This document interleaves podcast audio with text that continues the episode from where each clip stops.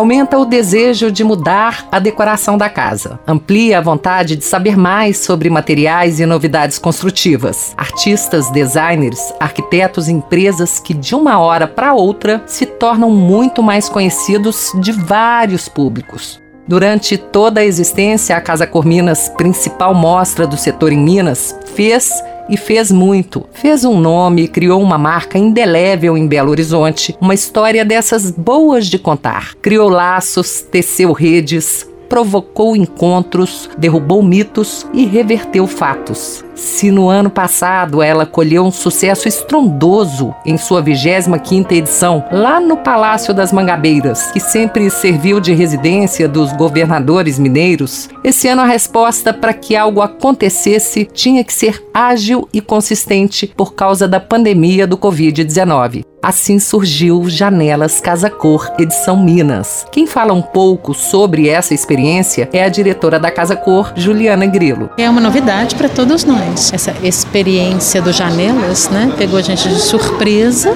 e a gente conseguiu realizar esse evento, mas assim, é uma experiência, uma sensação muito diferente, muito estranha, assim. Acho que eu ainda estou me acostumando. Foi um grande desafio para todos os envolvidos, especialmente você trabalhar entregas completamente no mundo digital. Os obstáculos nos fazem crescer e pensar e sermos criativos em função de dar um resultado melhor e, e positivo. Acredito que todas essas entregas e as, essas entregas que estão acontecendo esse ano vão ser incorporadas nos futuros eventos de Casa Cor. Vão ser eventos híbridos a partir de 2020 2021, com toda a experiência de uma visitação, toda a possibilidade de relacionamento, de confraternização presencial, mas essas entregas digitais que estão sendo colocadas agora para as janelas vieram para ficar.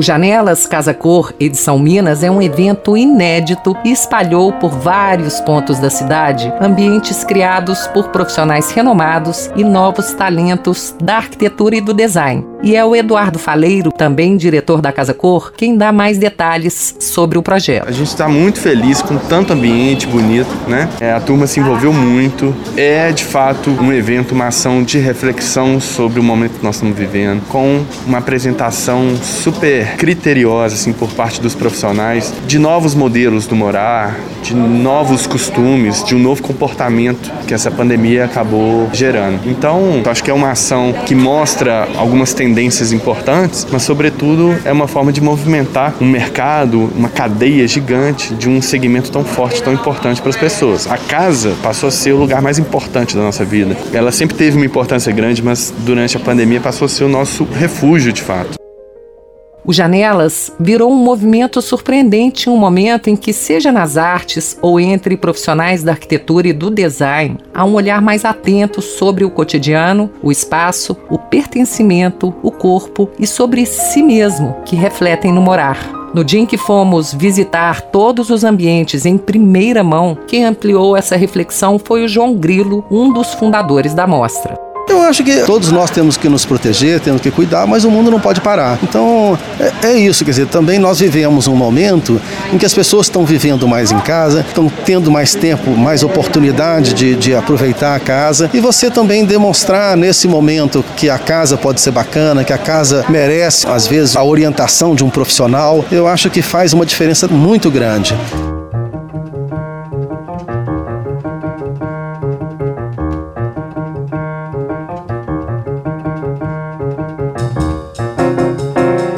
Janelas Casa Cor. Um podcast original produzido pelo Tendências por Lenora Rolfs e Leopoldo Gurgel. No episódio de hoje, você confere o projeto da arquiteta Andréa Pinto Coelho para um ambiente que se chama Lounge do Colecionador.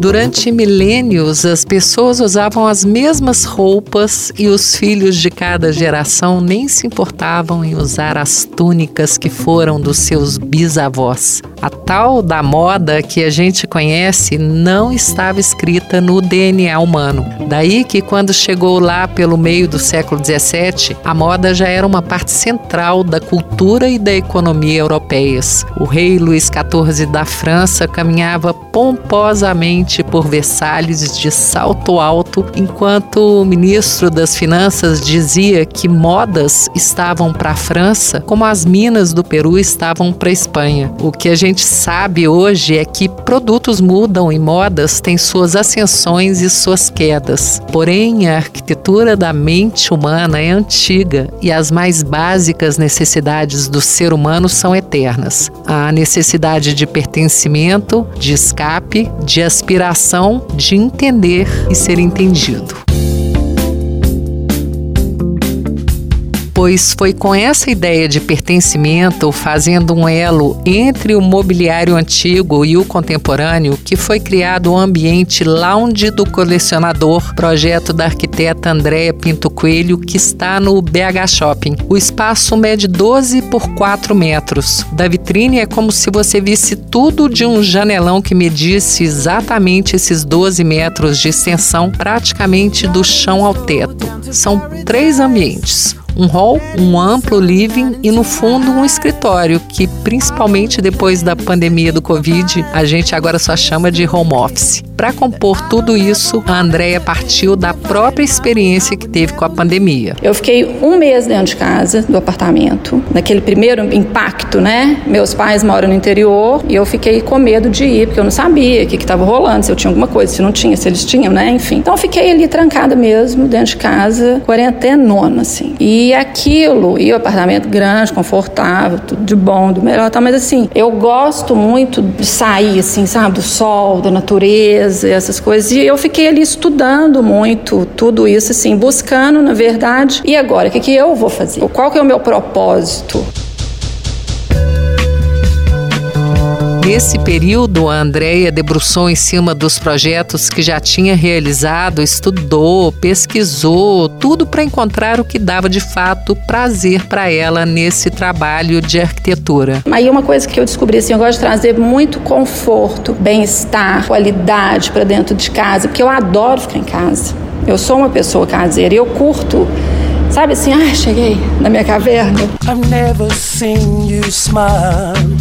Esse Cheguei na Minha Caverna foi traduzido no projeto pela solução de cor que ela deu e que integra todo o espaço. A parede é quase branca, bem, bem, bem clarinha, mas como o pé direito é alto, ela fez com que ele se parecesse como uma tampa de caixa mesmo, sei lá, uma abóboda de uma caverna, pintando a parte alta e o teto numa cor da coral que é meio um fende mais fechado e que por coincidência se chama pedra esculpida. E o paredão branco também tem um significado para ela. O branco te dá paz, te dá tranquilidade, te dá essa história de asepsia e, e ao mesmo tempo ele, ele, ele são todas as cores, né? O branco ele é todas as cores. Então é meio isso assim, como é que a gente vai escrever essa história em branco agora? Deixa que minha mão errante adentre, atrás, na frente, em cima, embaixo, entre. Hum, Pergunta interessante essa, né? Como é que a gente vai escrever essa história em branco agora? Para encontrar uma resposta, eu fui atrás do Tiago Leone, advogado, colecionador, filho da Andrea e que está à frente do antiquário Elo Franco Arte. Vamos por partes. Primeiro, ele vai contar pra gente por que, que ele escolheu o estilo Luiz XV na composição com os móveis contemporâneos que estão no ambiente. Então, Luiz XV surgiu na França como uma forma de demonstrar poder. É uma evolução né, do Luiz XIV. Luiz XIV já começou a, a ter questão do, do poder e do conforto, mas o Luiz XV isso é mais exacerbado. E o móvel Luiz XV, ele é mais curvilíneo, e ele é mais orgânico, ele é mais fluido. Isso é influência chinesa, porque na época eles, a França estava tendo contato com a cultura chinesa, né, na época das navegações, né, mais tardiamente, e eles viram o movimento dos móveis e traduziram isso no Luiz XV. Aí a gente vê o exemplo na Bombay, nas pernas curvilíneas de todos esses móveis, e a gente escolheu este tipo de imobiliário pro, pro lounge do colecionador porque a gente pensou num ambiente que acolhesse, num ambiente fluido, num ambiente de certa forma orgânico e que é, abraçasse o morador. A peça de impacto situada bem na entrada é uma cômoda bombê, onde também tem um espelho e um tapete Aubusson que é uma verdadeira joia. Ela é no final do século XVIII, é francesa, tem um trabalho bem detalhado no Marcheterie e Parqueterie e todos os adornos dela são em bronze. Ela, inclusive, é uma das poucas cômodas que eu já vi que tem chave. A chave dela funciona, inclusive. E ela é feita em nogueira. A caixa dela, salvo engano, é nogueira. E ela representa basicamente o clássico.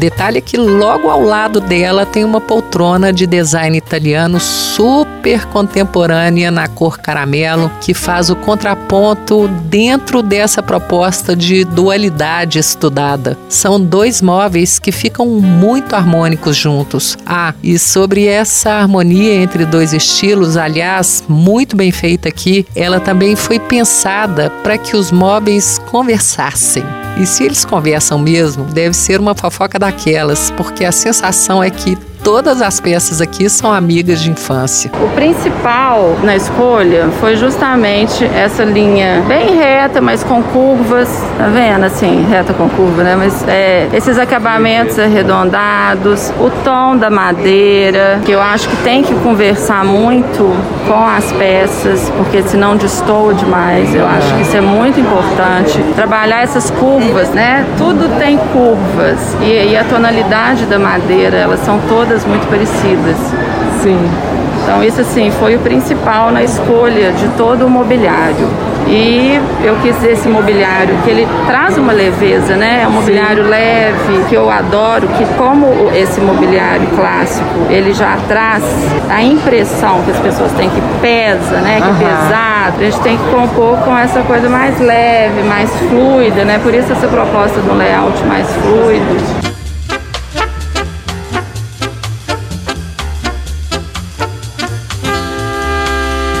É por isso que o amplo sofá que fica no meio do ambiente em tom neutro e em linhas retas, mas com o pé em madeira, fica tão bem no lugar em que está. O tapete aqui é em fibra natural e seda. Em vez de mesa de centro, tem um puff quadrado que foi pensado exatamente para dar essa noção de movimento de que você pode usar cada peça do jeito que quiser. Pensa assim: a casa é sua. Não é porque o arquiteto fez daquele jeito que você não pode mudar as coisas de lugar de acordo com seu bel prazer. Pois bem, do ladinho desse sofá tem uma mesinha Ô Tiago, conta pra gente a história ou as histórias dessa mesinha encantadora. Ela é francesa, também final do século XIX, início do século XX. Ela tem uma marcheterie lindo, floral, né, no tampo. E ela é interessante porque ela é multiuso. A gente vai usar ela como mesa de encostar. Pode ser uma mesa de jogos, porque ela abre. Pode ser uma escrivaninha também, se a gente empurrar o tampo. E, inclusive, ela foi adaptada. Provavelmente ela era uma, uma mesa de jogos e a gaveta era pra gamão. E eles adaptaram para uma costureira. Então você ainda levanta o que seria o tampo da escrivaninha e tem um espelho que seria costureiro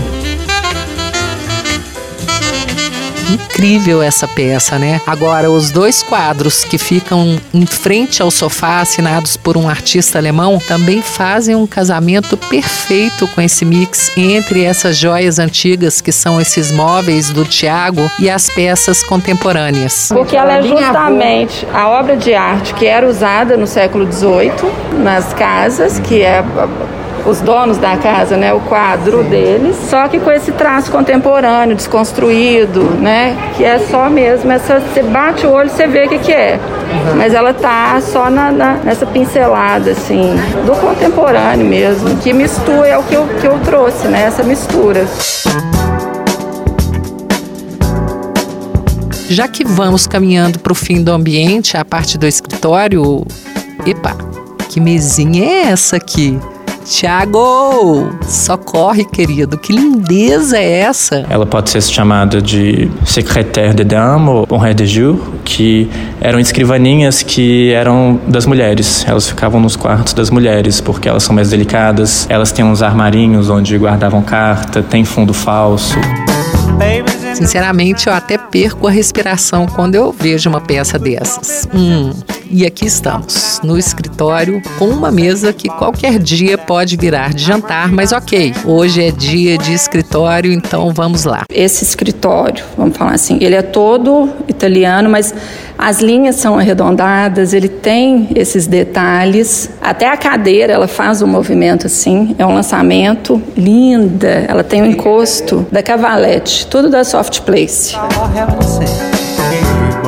Além de uma bela estante contemporânea com livros e adornos que remetem à memória afetiva, tem ainda um cantinho de leitura de um lado com uma bergère francesa e do outro um cobogó em madeira cumaru feito de restos de um deck, ou seja, ainda por cima é sustentável, assinado pela Andréia. Como que você pensou nesse cobogó? Então, é esse cobogó foi o seguinte, na hora de fazer mesmo a, a pensar no conceito, pensar na proposta, pensando em tudo que a gente tem vivido e que a Casa Cor estava querendo e tal. A gente tem essa parede enorme, são 12 metros aqui. E aí, dentro do conceito, essa parede clara é assim agora, né? Como é que a gente vai escrever essa página em branco? Como é que vai ser? Porque a gente ainda não sabe. E aí eu quis colocar no fim de tudo o cobogó. Por quê? O cobogó é um elemento construtivo feito justamente para trazer luz, para trazer ventilação, claridade para o ambiente, que eu acho que é o que a gente está precisando. E eu fiz esse desenho mais retangular, esse quadradinho, né? Que ele, o, o cobogó é 20 por 20, sempre e dentro você desenha o que, que você quiser. Pode ser aberto, pode ser fechado, pode ser inclinado, aí você brinca com o desenho. Mas eu quis compor isso para dar uma alusão às janelas, que foi o que é janelas casa cor e foi como a gente viu uhum. o mundo o tempo todo que a gente ficou Sim. dentro de casa. E agora escuta o Leopoldo Gorgel, meu sócio, depois que ele viu tudo isso. Me toca muito porque eu teria um apartamento, uma casa assim, com essa uhum. conexão do, do clássico com o contemporâneo. É o que me atrai muito, assim.